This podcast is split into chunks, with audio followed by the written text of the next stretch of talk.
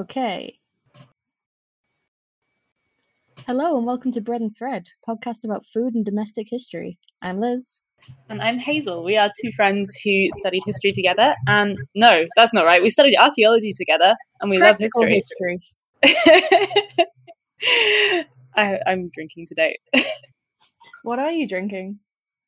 I'm drinking Blackberry wine. It's my um my inaugural wine from last year, my first time ever. I decided to open a, a bottle now to see if it had matured any better. Because I tried it a few months ago um, when its six months were up, and it was okay. But um, I think it's better now. I reckon I can do better next time. But uh, it's certainly drinkable, which is what I am doing. Um, You're going down the Liam Perrins route of just keep trying it until it tastes good. yeah, I'm doing this for science. um, oh, you might be interested in the actually what I was going to talk about for this bit was um, on Sunday I went out and collected some nettles, Oh, and they are now retting in my back garden. So that's the process of breaking down the outside of the nettle in order to extract the fibers inside, and then when that's done, I'm going to try and spin those fibers and make a nettle thing. I imagine the retting process is a lot more sophisticated than I when I made nettle string at the Young Archaeologists Club. How did you do that? Bashed it with a rock. I'll do it. I mean, it, it did work. You bash it with a rock, and then you twist it up a bunch, and then it's Mhm. string. yeah, It worked. I still have like a miniature hand axe that I made somewhere. That is a very you sentence, and it's When I, amazing. when, I mean, when I say miniature, I do mean like three inches. But I do separately also have a hand axe that I did at a flint knapping workshop. So I'm like two thirds of the way to an actual hand axe. Three hand axes in a trench coat. um, so yeah, net- nettles are going to happen. I think um, the process is uh, the retting process breaks it down more so that you get the fibers separated more so that they're kind of softer and more like garmenty. Um, incidentally, I very conveniently made friends with a professional weaver, which is like the best job ever Oh. and um, she lent me some shawls and jackets and things that were made in Nepal from um, Nepalese nettles, which are really really long, uh, tall. So they have long fibers, um, and yeah, they're amazing. And I really want to try it and like like recreate one. Um, so I'll put some pictures of those on the Twitter. I'm very excited to see this. Yeah. And what about you? Um, I've been continuing my thing of cooking a meal from a random country every week or so. That sounds like a good, thing. It's great. I I made um if I'm saying it right, which I'm probably not, um chashu, Ooh. the chicken not chicken. The pork um dumplings that you get in dim sum a lot. Oh my goodness, I've I've never had those, but I have seen pictures of them, and It was so good. oh,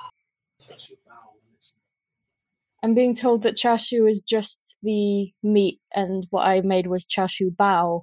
ah, The bao is the bun. oh, okay, yeah, that's the the fluffy um bun thing, right? Yeah. that sounds amazing.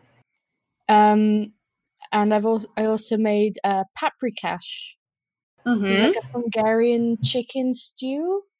I did mess up a little bit because I picked up the jar of red powder and I put a ton in, and then I saw that it was chili powder and not paprika. How much chili powder do you did you put in this? A couple tablespoons, half a about half a tablespoon proportion. That's ah, yeah, that's a, that's a lot of spicy red powder. Luckily, I then put in a lot of uh, sour cream, so it ended up like definitely spicier than I think was intended. but really nice. Okay. And I did put paprika in as well, obviously. of course. Just in case you needed some more red. Well, I mean, based on the name, I'm assuming paprika is quite important to paprikash. Mm-hmm. Just at a, at a guess, I don't, I don't know Hungarian, but I feel like there's a good chance. I think Hungarian food involves a lot of paprika. Generally, yeah, I mean, for good reason. It's delicious. I love paprika. We got smoked paprika, Oh. the best kind. Everything is better smoked. Sweet paprika, don't at me. so, what are we learning about this week? So, I started looking at trifle, um, just as a kind of oh, that could be a fun local larder thing, hmm and then I fell in a wiki hole. You you fell in a never-ending hole of trifle. I did. I was engulfed by custard. you uh you trifled too much. I did. Uh, one could say even it was not a trifling research hole. But should one? Maybe not.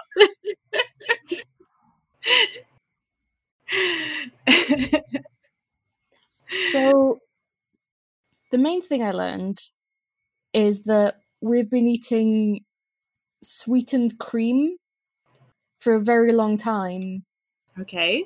um, with such beautiful names as Whim Wham and Flummery. I've heard of a flummery. yeah, a flummery is kind of a set custard, Okay. um, which, like trifle, also just means sort of. It's like a dismissal thing. Specifically, flummery is like insincere flattery. That is great. That is fantastic. I'm going to start using that anytime someone like gives me an insincere compliment. I'm just going to say, "I don't need your flummery."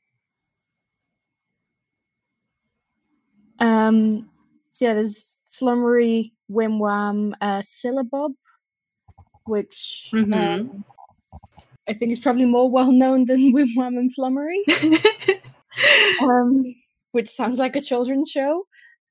it does Whim Wham and flummery. Um, but the earliest reference to a food called a trifle um, is from 1598. That's quite old. Um, or possibly 1585. It depends on how exactly you're defining trifle. Um, there's one calls it um, a kind of clouted cream called a fool or a trifle in English. Okay. Um, which fool is sort of a yogurty, creamy fruit. dessert. Yeah, I understand a fool to be fu- fruit puree mixed with cream, essentially. Yeah, that's that's a, a fairly good definition, I think. Um, okay.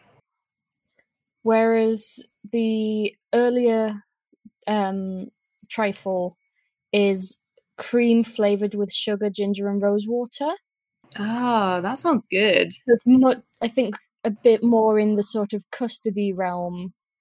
So it was originally kind of like a, a custard without all the um, biscuits and things. Yeah, it's basically an eggless custard. Mm-hmm. Um, yeah, just sort of a sweetened cream. We don't add um, jelly until um, Hannah Glasse, who we've come across before in the 18th century. Mm-hmm. Um,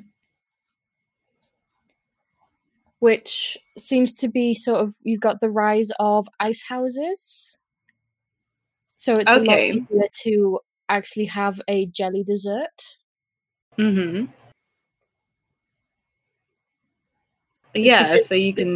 you need to you need to refrigerate that. yeah, you gotta gotta keep your jelly cool. Um, there's some absolutely gorgeous illustrations of trifles actually in uh, Mrs. Beeton, Oh, including one that's just stacked with fresh fruit on top, which looks absolutely gorgeous. yes. Can we have Um, a Can we have a trifle picture on the on the page? We definitely can. Excellent. One thing that I'm actually struggling to find is when we started putting cake in. Okay. Um, so there's a Scottish version um, known as a tipsy laird. I Um, like it already. a Southern American version called a tipsy cake, and an Italian version called uh, zuppa inglese, which just means English soup. Um, which That's fair. have the cake soaked in either um, some sort of alcohol, generally a rum, or um, in the Scottish version, like a whiskey. hmm But there's definitely a trend of soaking the actual cake in jelly, which um, there's some speculation that it's basically Ah. Victorians using up leftover stale um, sponge cake. That sounds like a thing they would do. Which I mean is very it's not really what you think of when you think of Victorian food. You think of this I mean or even trifle generally. It's this big elaborate thing with lots of creaminess in it and so Yeah, I guess you do think like in a crystal dish when you can see all the layers with loads of fruit on top. mm. Um interestingly you also get sherry used in the cake a lot in the Victorian era, which seems to be sort of the accepted way of doing it now. Okay, yeah, sherry trifle is is kind of the standard now. Mm. Um, but trifle definitely came back as a lot of questionable food choices did. I think once refrigerators became a common thing. So we're Mhm. talking sort of fifties through to seventies. There was basically this explosion in the popularity of trifles to the point that in the seventies it was considered cliche to serve your guests trifle. a trifle explosion. And I just find this this specific date of sort of trifle overload in the seventies interesting. 'cause Angel Delight was released in nineteen sixty seven. really? Yeah. For people who don't know, which is pretty much going to be anyone who isn't British, um, Angel Delight is a sort of powdered blancmange. Yeah, it's like a it's like a flavored custard, like instant one. Yeah. Um, I realize blancmange probably isn't a hugely helpful descriptor. Um, I mean, it's not. like a- kind of like an American pudding. Yeah, it is like an American pudding, um, which is a custard, right? It's somewhere between a custard and a mousse, from what what I can gather. Okay. Yeah, that It's kind of an describes. accurate description of Angel Delight. Yeah, that's Angel Delight. I've always hated it. Um, I love Angel Light. but it basically in in just a few years from its release it doubled the value of the instant dessert market wow. which is impressive um and was actually advertised by Wallace and Gromit Really? in 1999 there was an advertising campaign kind of trying to bring it back because people were kind of losing interest in it by this point you know it was almost 2000 we don't really want instant blancmange anymore Oh, Angel Delight is so 20th century. but it, it's coming back it's currently sold in um five different flavors Okay. including two sugar-free ones I mean, I wouldn't be surprised if it was coming back as like a nostalgia thing. Oh there's definitely a nostalgia factor i think Hmm. It just reminds me of um, school dinner desserts, though. See, one of the schools I went to had food so bad that it put me off the idea of most foods. But what they did have was chocolate angel delight with hundreds and thousands on. I guess it's difficult to get that wrong. Yeah. So it was just kind of, you know, you, you eat the mushy vegetables, the the weird Oh. potatoes with the watery bits. gravy. Yeah. And then you get a bowl of chocolate with sugar on top. Is basically what that is. Nutritious fuel for your learning. But with it being so custody as well, I have seen people suggesting using it as an ice cream base, Oh, that's interesting. which is something I plan to try next week. I'm getting some butterscotch angel delight, and I'm gonna try and make it into ice cream. Wow. So I will let you know next episode how that goes. That is true experimentation. So we kind of come back around to trifle through Angel Delight.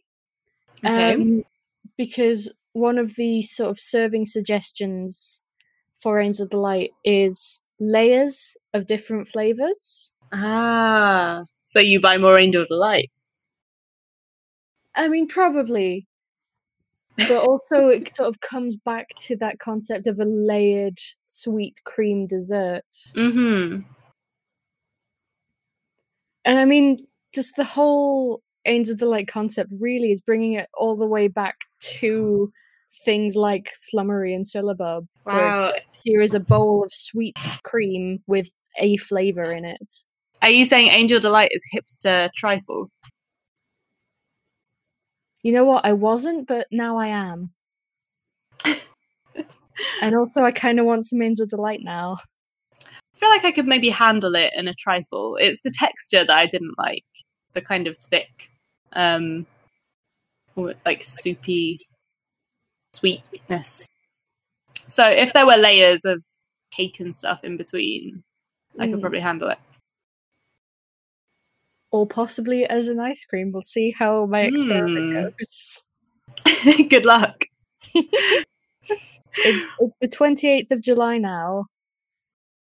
My my Angel Delight is coming with my Asda order on the 1st of August. Okay. So we will see. I look forward to the um, the missions reports. And I promise there won't be any flummery in my description. I hope there's no wimwam either. Oh, heaven forfend. Wimwam in this podcast? Um so yeah, that is the results of my trifle wiki hole. That was fantastic. I enjoyed that dive into trifle. Oh, that sounds unpleasant. No, it doesn't. I'd love to dive into a giant trifle. But all I can think of is that gif where someone fills a crock with shaving foam and then Oh, puts no! in and it just comes out of all the holes. That's all I can think of. Why would you bring that up?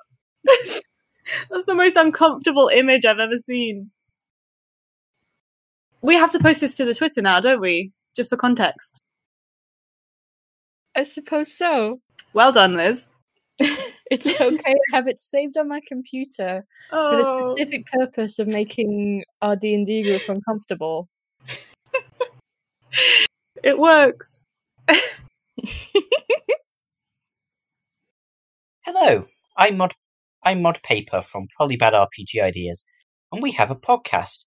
If you'd like to hear RPG advice on how to use assorted incredibly bad ideas as actual ideas in an actual game, then listen to the Probably Bad podcast, available on pretty much every podcatcher. And remember to have a Probably Bad day. Can I change the subject? I, I think you probably should. Can I talk about Perry? Okay. Okay. I promise not to bring up shaving foam. Thanks. that's, that's good of you. Um, so, for local larder this week, um, I am going to talk a little bit about Perry. which is not a member of Little Mix. Um, it is a form of alcohol made from pears, or as it's often known these days, pear cider, which is a controversial term. So I'll get into that in a bit. Oh, this is bringing us back to one of our very early episodes, isn't it? Where you talked about fruit wines. I think it is indeed, and I think I can clear up a bit um, from there. When um, I remember you were asking me about the difference between a wine and a cider. I was. So a cider, as it turns out, is fermented using the natural yeast um, that are on the skin of the fruit, whereas a wine has yeast added to it. Um, okay, and a- so if you were trying to make a cider and added some yeast to make it go faster, you've technically made wine. I guess, yeah. Um, and it's slightly debatable whether or not Perry is a fruit wine or a cider. Um, but cider is kind of a fruit wine anyway, so it doesn't it doesn't really matter. It's all delicious. It's all Um, alcoholic fruit juice. yeah, essentially. Um, so alcohol has been made from pears since Roman times, at least. It's mentioned in Pliny's writings. Um, but or Pliny or Pliny, I guess I should say. Um, I apologize to any ancient Romans who listen to this podcast. So there is a saying um, in the three counties of Worcestershire. I think it's Worcester, uh, Gloucestershire, um, Herefordshire, and Worcestershire. And the saying is plant pears for your heirs, which I like.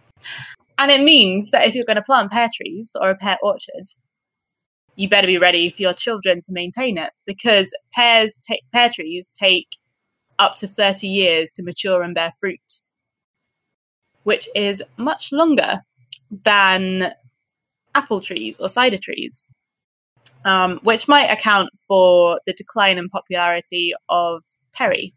Mm. Um, also, because pears have to be hand harvested. You can't get a machine to pick pears because they're so easily bruised.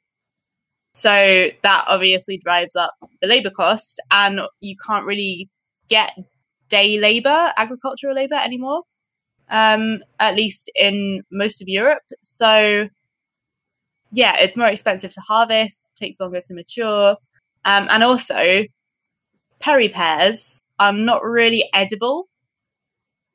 So, what the pear that makes the best perry is not the pear that you can eat, unfortunately. So that means that you would have to have an orchard that's dedicated to just perry pears, and that's your income from that orchard. Um, Do so you that- know, since um, you mentioned Worcestershire, mhm. if the black Worcester pear, the symbol of the county, is that presumably that's a, a perry pear? I did not know that, but that would make sense because apparently there's a lot of varieties of, of perry pears in Worcestershire and in those three counties, and it's it's a drink that was often made there. Um, I'm gonna have to find out. Yeah. So those are some of the reasons that Perry isn't so popular today, although it is kind of coming back with the whole real ale and real cider movement. Yep, it is a culinary pear. Ah, Does not truly Okay. ripen. interesting. I guess that's a, a cider pear or a Perry pear then. Can also be used in pear pies, Ah, but I've never come across a pear pie, so I'm assuming that its Sounds its good. primary use is. is mean, I've had-. I've had the odd pear crumble. That's pretty good. Oh, Um, sorry, mhm. I've just seen that there is a reference in um, Winter's Tale to um, pies made out of Worcester pears. really? Warden pies. Ooh. That sounds pretty for interrupting, but Yeah, no. Worcester, so it was interesting to me. good interruption. Shakespeare's always a good interruption. um, well, usually. So, um, yeah, perry pears not great to eat, and dessert pears apparently don't make very good perry. Um, apparently, some perry pears are well. There's one variety that will actually burn the inside of your mouth, Oh wow. which is unexpected. you can imagine being the kid scrumping that pear. You wouldn't do it twice. Yeah, you would not. um, so apparently, there was a brief revival of pear-based alcohols in the 1960s with Babycham. Baby Shams Perry? Babycham is Perry. Yeah. In Wow. fact, before I went to research that, I found out because I mentioned what I was going to talk about to my mum, and she said that yeah, Babycham is um, a pear drink. Um, apparently, it's not like exactly perry; it's more sugary. It's like a sparkling sugary drink made from pears.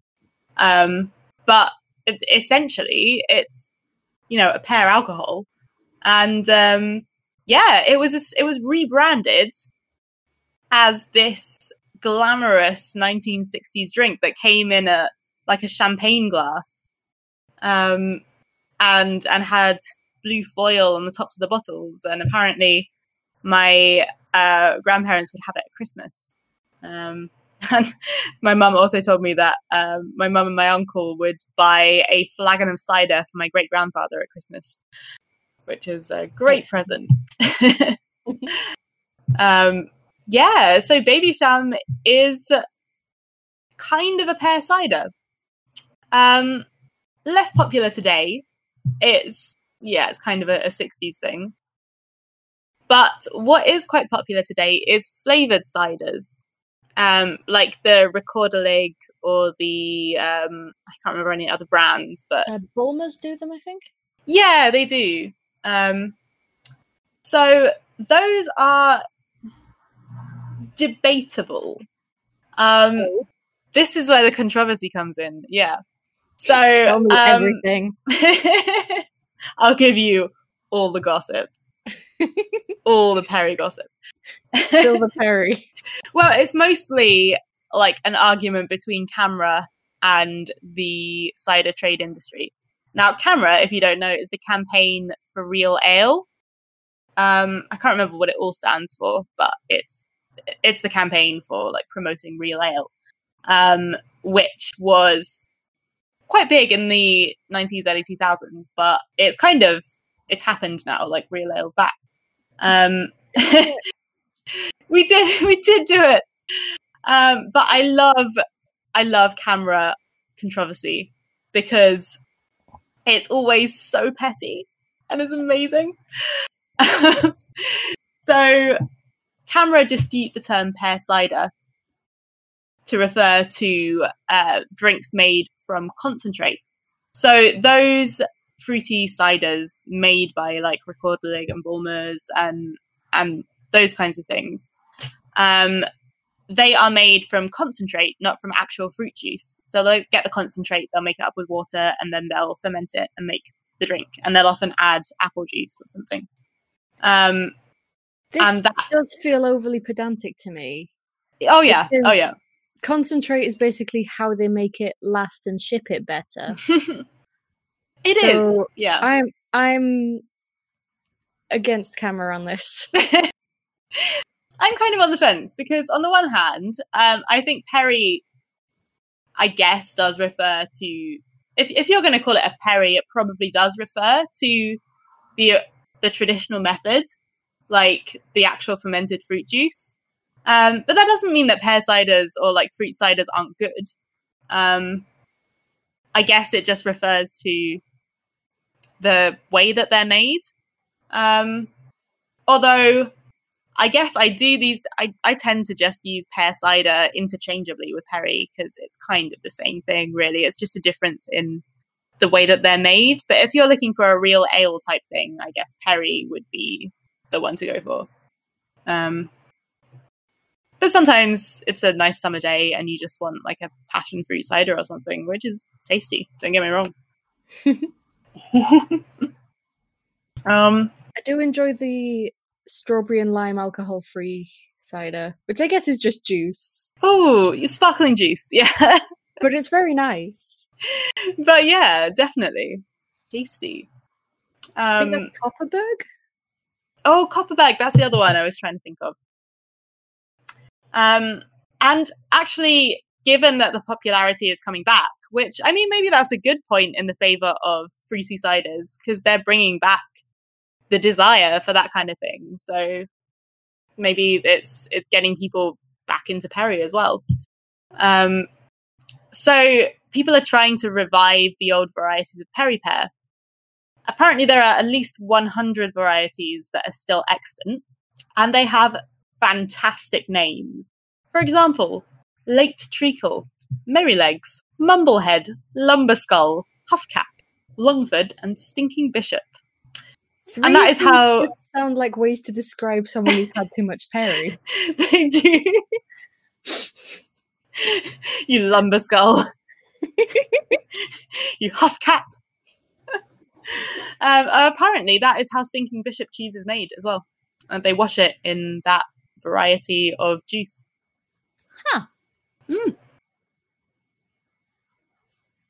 I wonder if they go together. Ooh. That would be interesting. Nice cheese board with a glass of Perry. Hmm. Hmm. So yeah, there you go. That is a wild and wonderful dip into Perry. I was not expecting so much controversy. it is a bitter dispute. Bread and Thread bringing you all of the hot gossip from the world of fermented fruit drinks. the stories you really need to know. So we hope you enjoyed today's episode. Um, if you want to suggest an episode or a local larder, you can email bread and thread podcast at gmail.com. You can also find us on Twitter at Bread and Thread. Um, and we have a Patreon of the same name where you can find instructional videos, recipes, uh, chat servers, and all sorts of good stuff. So we will see you next time.